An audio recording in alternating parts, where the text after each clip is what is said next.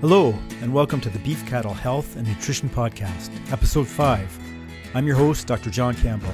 I'm a veterinarian and a professor here at the Western College of Veterinary Medicine at the University of Saskatchewan. This week, my guest is Dr. Barry Blakley, who is a veterinary toxicologist and a faculty member here at the University of Saskatchewan. He has a wealth of experience on deficiencies and toxicities, and today we're going to pick his brain about copper deficiency in cattle. Let's get started.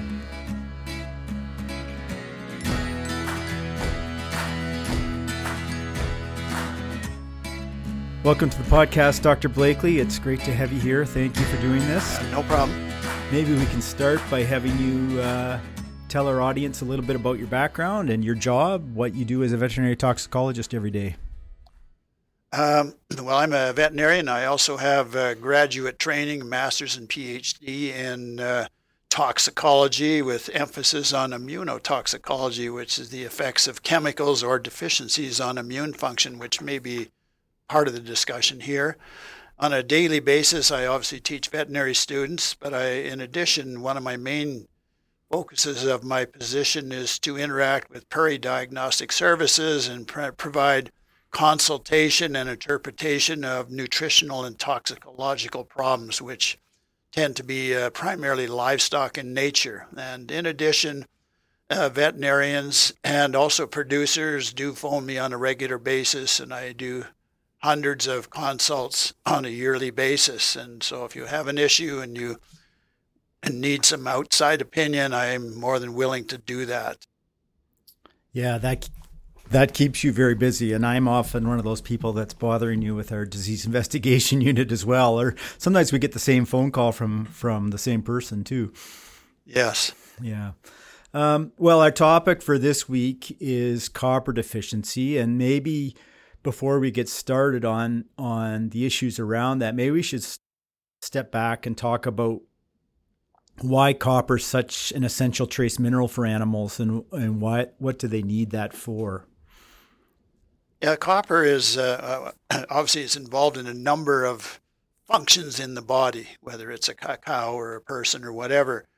And uh, just to give you some examples, and this hardly creates problems in diagnosis because it affects many different systems. So it's not just one system. So it, uh, it it's complex. But for example, red blood cells. It causes anemia. It's involved in red blood cell synthesis. It affects the nervous system. Some of the animals, depending on the degree of copper deficiency, may exhibit neurologic signs. Enzootic ataxia is an example of that in see it in sheep primarily, but uh, it affects the bone, it affects phosphorus metabolism, it affects connective tissue, and I'll say in general, I'll say the heart just as an example. But the one that most producers are interested in is reproduction. It has a big impact on reproduction. And obviously, the developing fetus uh, does require a lot of copper to develop properly. So many systems are affected.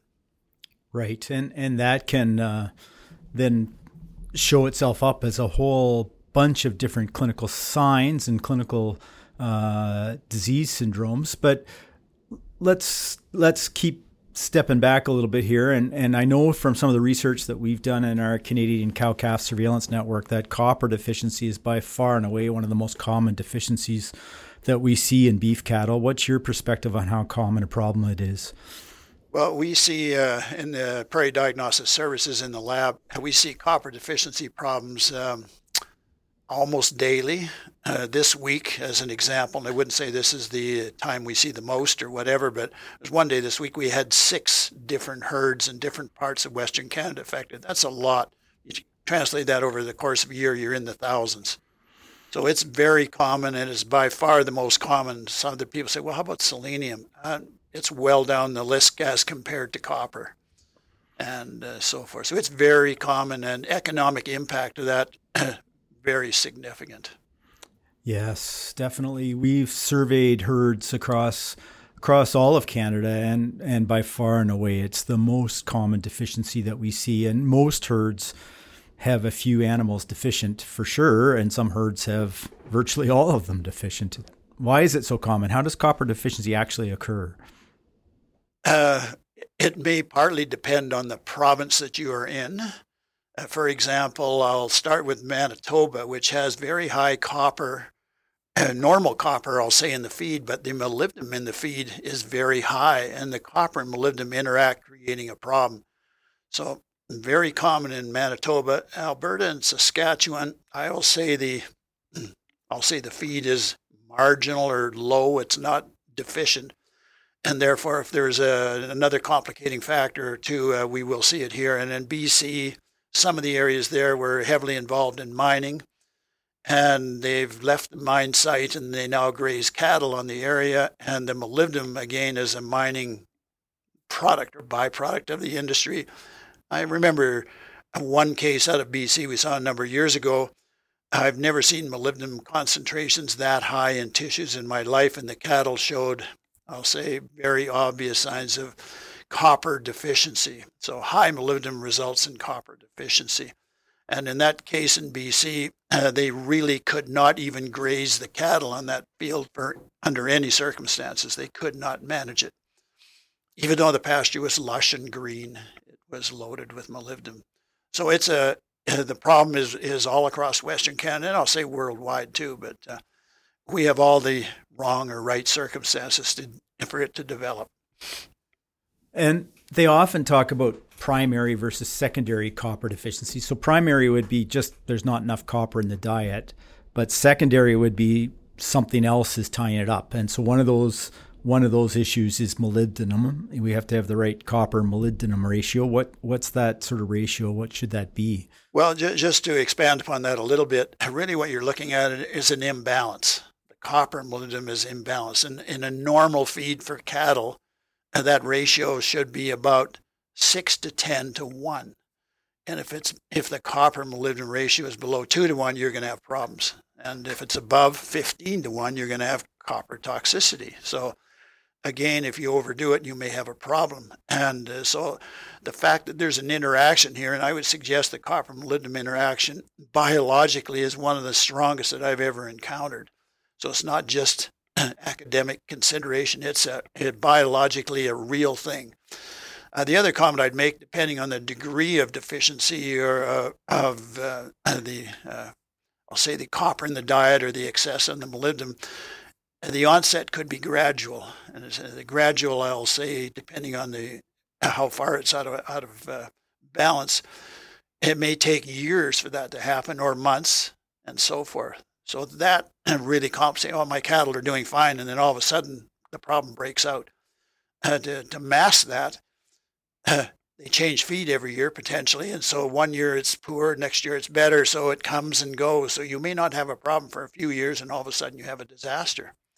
The other complication to that story with the secondary uh, copper deficiency in Western Canada is sulfates sulfates in the water, which is the main culprit. It's more biologically available in the water as there are sulfates in the feed as well, but it's probably not as significant. Uh, but the last few years, when all the sloughs and dugouts were drying up, uh, the sulfates remain and the concentration increases, and the cattle in the hot weather drink more water, take in more sulfate, and then ultimately, uh, long term, the sulfate interferes with actually copper and also selenium as well the interaction there is not as strong as it is with the uh, molybdenum situation, but it does happen. And there are some cases when we are looking at mineral profiles in animals and the copper is low. I again look at the molybdenum and so forth. Is that the problem, or is it primary, or is it secondary?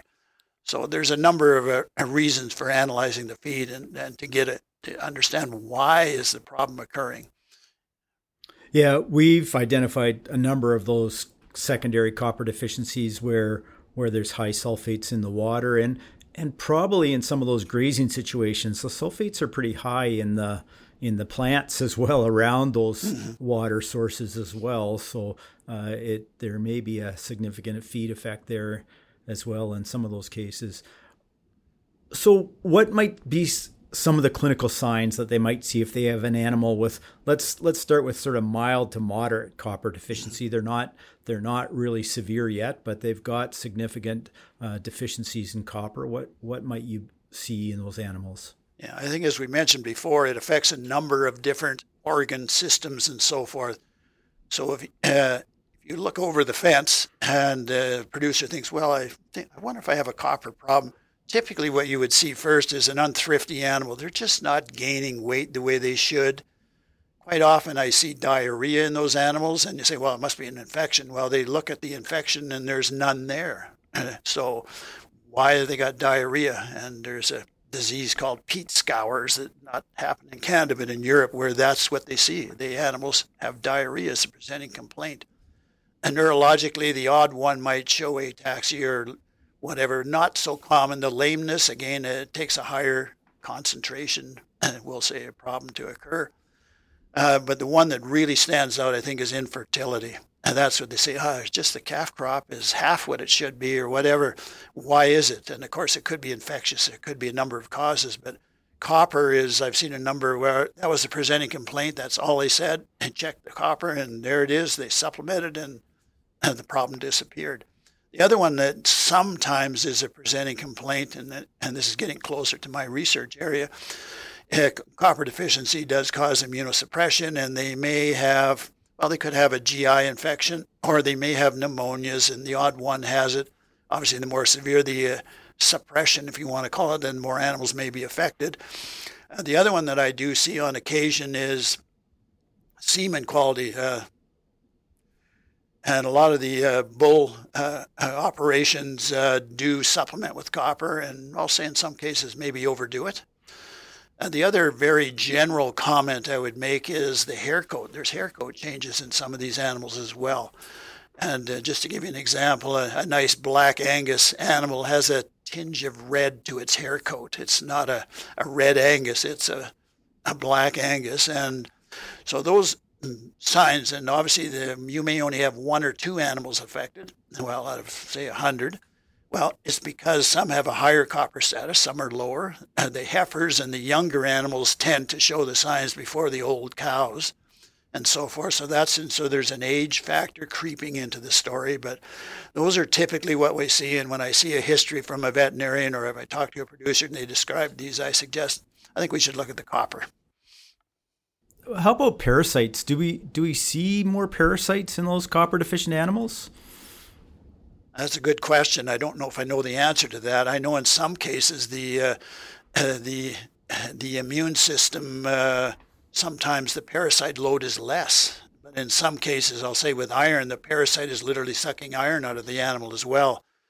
Uh, that I don't think is true with copper exactly, but uh, uh, parasites I've seen more issues with that in sheep some of the sheep parasites. But uh, yes, depending uh, on the operation, uh, in theory, yes. And uh, I don't know how well that's documented. Yeah, maybe not. I I I do remember looking at a bison herd with pretty significant copper deficiency, where the parasite levels were also high. They were having troubles with with some internal parasites on top of things, but but uh, uh, not sure I've seen that in and cattle. Maybe partly the intense nature of the operation. If you've got yes. a 10 cattle on 500 acres, I don't think you'll have a parasite right. problem. If you've got yeah. them on one acre, uh, you probably will.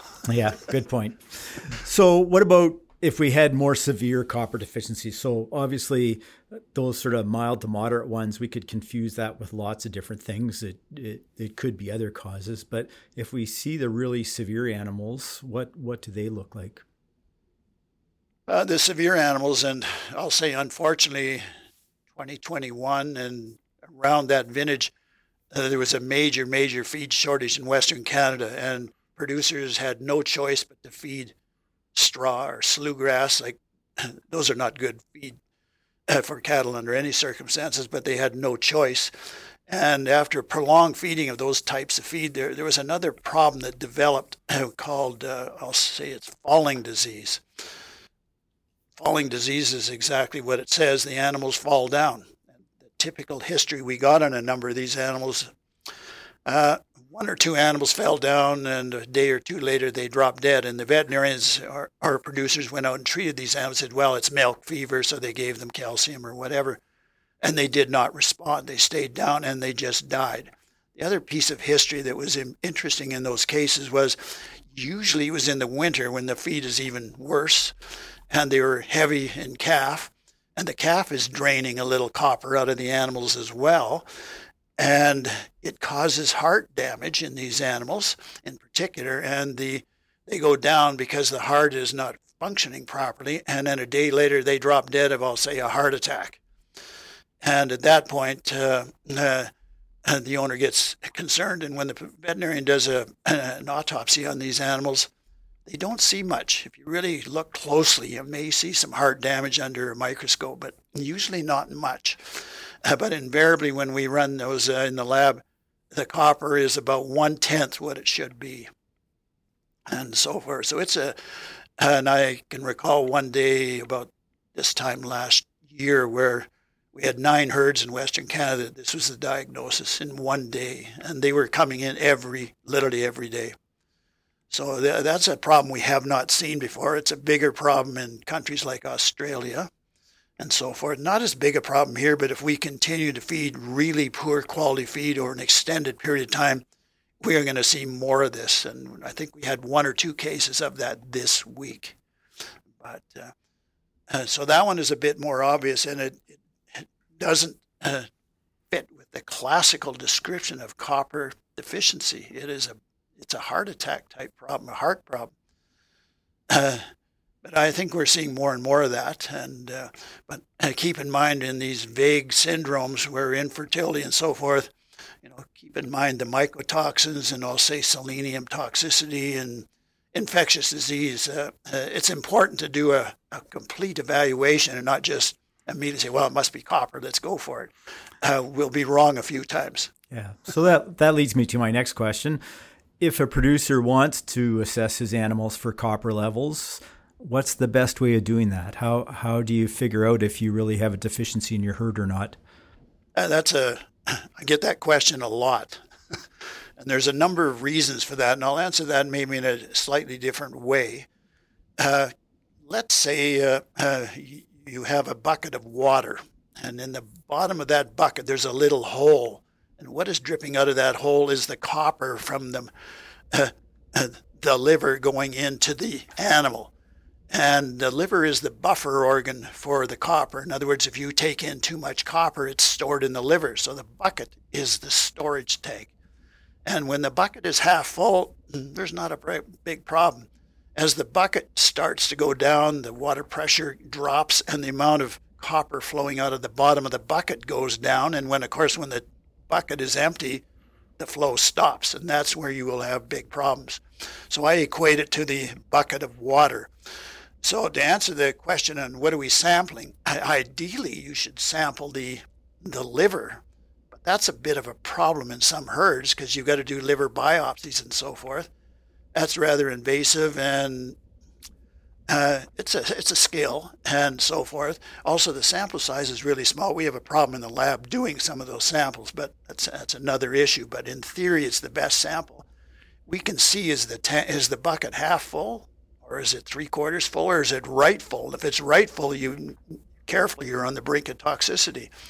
So the uh, flip side is we can do blood, and obviously the blood is a reflection of the liver, and as the liver drops, the blood will begin to drop, but it drops not at the same rate. But once the liver is basically empty, then it, it plummets.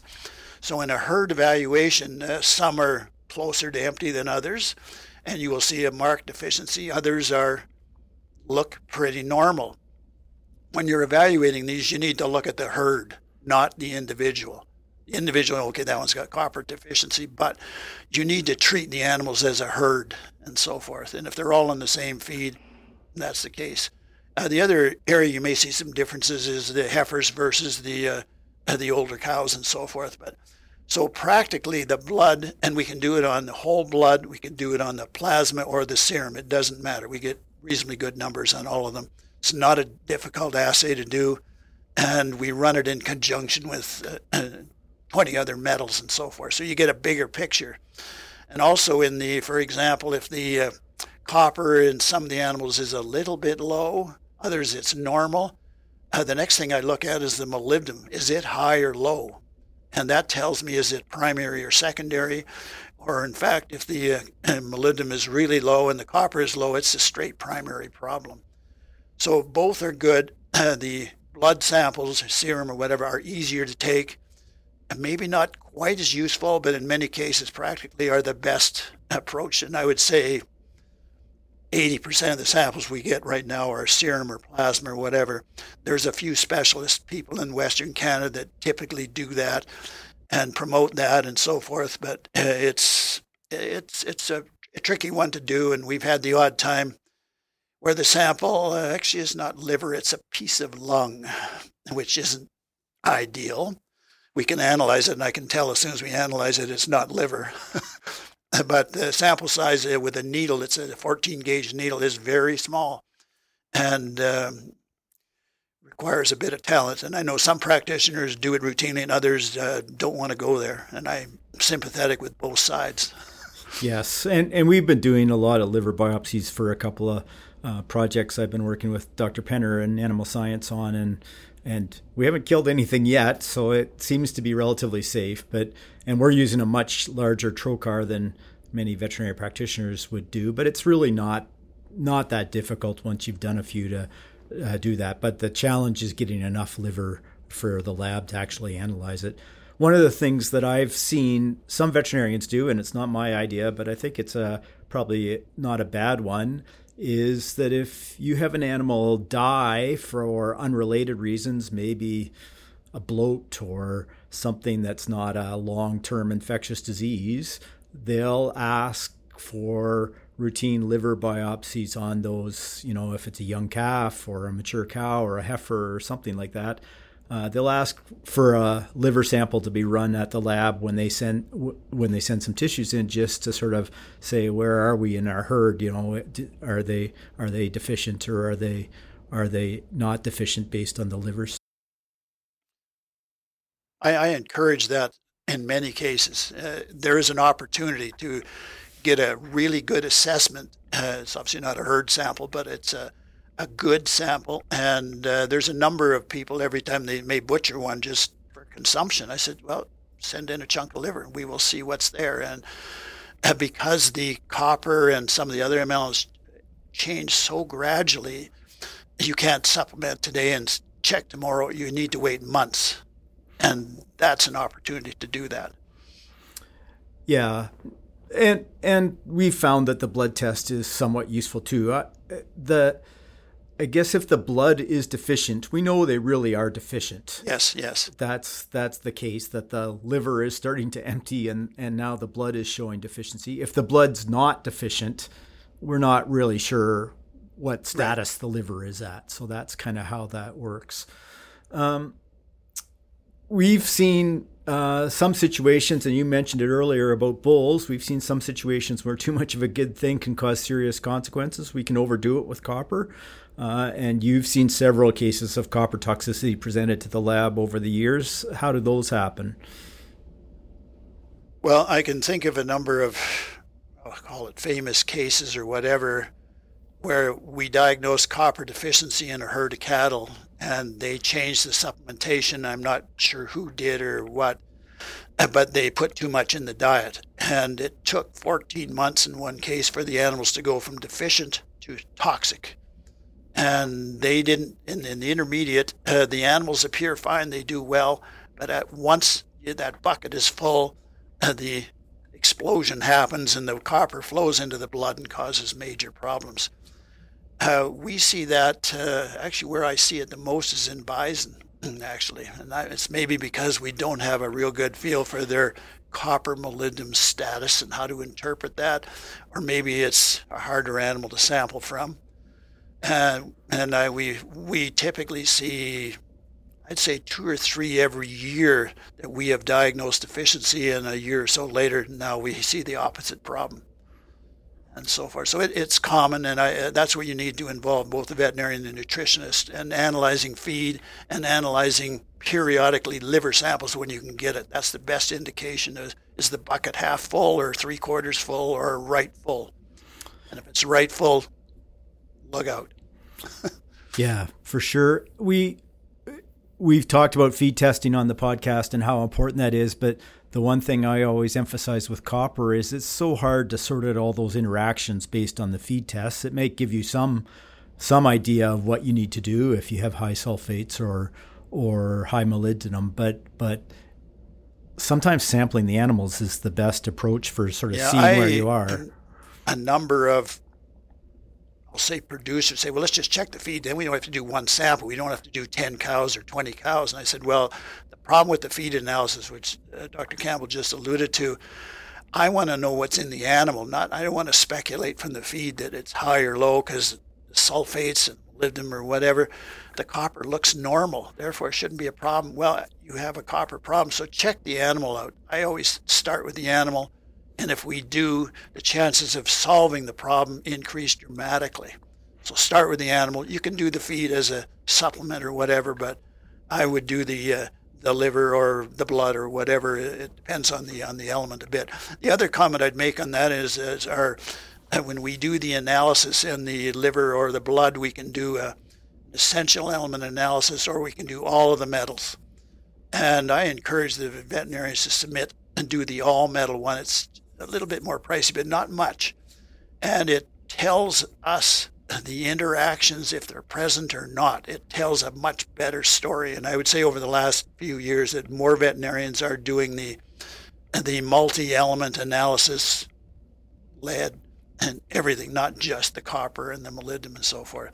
The other comment I would make on the feed analysis most of the feed labs do copper and zinc and so forth. Molybdenum is not one of the ones they typically do. Oh, interesting. Which is unfortunate because when I see a problem, I say, well, where's the molybdenum? Well, we didn't do that, so we will run it. And the liver backs up saying that's the one that's the problem. Right. The other issue with that politically, if you look in the uh, Feeds Act, both in Canada and the U.S., molybdenum isn't an essential element that's considered in that.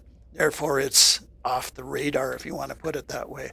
So that's a something that should be changed and so forth. But molybdenum is it's not a difficult analysis, but it's just not done, not required, we'll say, by legislation. Yeah, so I, I, that's one little thing I would change. But, uh, yeah. Well, and, and there's lots of value to feed testing for, for other reasons. So we, we feed test for ergots and mycotoxins, and we feed test for uh, energy and protein, but but sometimes for some of those trace minerals, going to the animal helps more. Uh, going back to copper toxicity just for a minute, what does that look like clinically, or how do we diagnose it? What what do you see there? Well, unlike the copper deficiency, where it's a kind of a chronic smoldering problem, copper toxicity, what typically the presenting complaint is I've got a dead cow. And boy, it was fine yesterday. In fact, it may have been eating literally up till yesterday, and today it's dead. And so the uh, uh, you may have others on the brink of disaster, and what we see in the others uh, is usually red urine. It's damaging the red blood cells, and the urine is bright red. You can't miss it. If you really look close, which in many cases I'll say we don't, but uh, the, the red blood cells actually are a chocolate brown color as well not so easy to pick up in the live animal, but once the animal dies, it's pretty obvious. But getting back to the sudden death, it's not a herd outbreak. It's one or two die today, one or two next week, partly because they don't all get to the toxic level on the same day. Unlike some other toxins, a pesticide where you have it in the feed or whatever, they're all affected immediately within one day. This drags on, so sometimes you overlook the fact that it's a herd problem copper, it's easy to do that. And so it's really critical uh, to do this, uh, to do a post mortem and so forth. And that's where diagnostically, uh, usually I get the samples from. Yeah, the value of a post mortem in those unexplained deaths, that's pretty important. So let's say a producer has uh, sorted out with his veteran help of his veterinarian that they do have a deficiency in copper. What what can they do to kind of correct the correct the problem or get things back on track. Maybe it's not too bad yet, and they just don't want it to get worse. Uh, what's the strategy? Uh, well, there's a number of approaches to that. Uh, first strategy is you want you got to determine partly through the uh, liver analysis or blood or feed analysis, maybe a little more important here. Uh, is it a straight copper problem? Is it a copper molybdenum problem? And so forth. If it's a molybdenum problem, uh, you're caught between a bit of between a rock and a hard place because you can't take the molybdenum out of the feed unless you buy feed from another source, and so forth. But if it's just a straight copper deficiency, uh, you can provide uh, free choice minerals. There's lots of those products on the market. You can use lick tubs or molasses lick tubs. And there's a number of approaches. Uh, most of them work reasonably well, depending on the circumstances and so forth. I find in some of these cases, uh, yeah, we tried that and we tried this, it didn't work. It didn't work. Animals were still affected. And they may have to go to the chelated minerals, the injectable minerals, and so forth. Those definitely work very well. The downside is they're more expensive. Uh, the positive part is you know you've injected the animal with the free choice minerals. Some eat it and some don't. So there's a problem there. You correct it in a few animals. So there, there's no perfect solution. Uh, the other problem with chelated minerals, which you've seen occasionally, is uh, it wasn't a copper problem that they were treating, and the, the bucket was 90% full. And by giving the chelated minerals, they pushed them into copper toxicity. So it's important to know the status of copper before you jump on the, uh, I'll say, the uh, chelated mineral bandwagon. But they do work really well in, in really stubborn cases. And I remember I've recommended a few of those on occasion and solved the problem very nicely and so forth. But uh, yeah, and and often I think it's good to you know work with your veterinarian to to figure out the status of the animals and then work with a nutritionist to sort of try to figure out what the best approach is because it, it can be complex if it's it is those, those complex. secondary deficiencies where it's molybdenum or sulfates and you may have to increase the copper beyond what normally you'd put in a ration and and uh, you have to be a bit careful, like you said, of doing that. So, so it's probably a good advice to work with a nutritionist and your veterinarian. I think it's a team approach, and yeah. uh, both play a slightly different role, and so forth. And uh, the monitoring would be done by the veterinarian, and maybe the recommendations ultimately down the road after some analysis uh, from the nutritional expert. So it's a team approach for sure. Good. Well, thank you, Dr. Blakley, for uh, being here with me. I'm probably going to ask you to do this again sometime, uh, as you've got lots of expertise on on uh, different subjects that are important to the beef cattle industry. So, thank you uh, once again for doing this. Could I make one other little comment oh, here, sure. Uh, um, just on uh, the copper problem is seasonal, so careful which time of year you look at it. You may get a different answer. Species differences if you feed a cattle ration to sheep, you might kill them on a copper basis. There are species differences here. So what we said today is cattle, right. for sure. Uh, economic impact, big time. Don't underestimate that. It's subclinical. Uh, just a comment for producers, uh, because of the seasonal nature, a good time to look at these animals is in the fall. I'll say a little bit before now, but say October, November. If they are low, then I guarantee by spring they're going to be rock bottom. So now is the time to have an impact, make a difference. Now is the time to supplement. And the other comment I would make, just in final comment, is copper deficiency, poor doers, unthrifty, not gaining weight. It might be an animal welfare issue, and someone may accuse you of not looking after your animals properly, which may not be exactly the right assumption. So keep that in mind. There's a another issue here besides the animal health. It's the animal welfare. And uh, I've had a few, I'll say, legal disputes where this was involved. I'm not saying was, the producer was at fault, but it's just, it creeps up on you. And by the time you realize you have a problem, it's a big problem. That's, that's a very good point. I do remember one of uh, the herds that I looked at many years ago uh, was being accused of not feeding their cows and calves correctly because they were too thin coming to pasture. Uh, and it turned out when you looked at the ration, they were feeding them lots of energy and protein, but the copper was terribly no deficient because of low sulfate or high sulfates in the herd. Um, so we've seen that before. Anyway, I think we'll uh, wrap it up there. Thank you for uh, being here, Dr. Blakley, and thanks uh, for your expertise. We'll have you back again for sure at some point in the future. Thank you.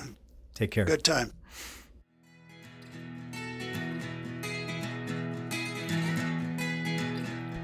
That's our show for this week. Thanks to everyone for listening, and thanks again to my guest, Dr. Barry Blakley. Thank you as well to our sponsors, the Alberta Beef Producers and the Beef Cattle Research Council. Please consider subscribing wherever you get your podcasts. If you have any questions or comments or would like to suggest topics that you'd like to see covered in future episodes, please email us at bchnpodcast at gmail.com. That's bchnpodcast at gmail.com. Take care until next time.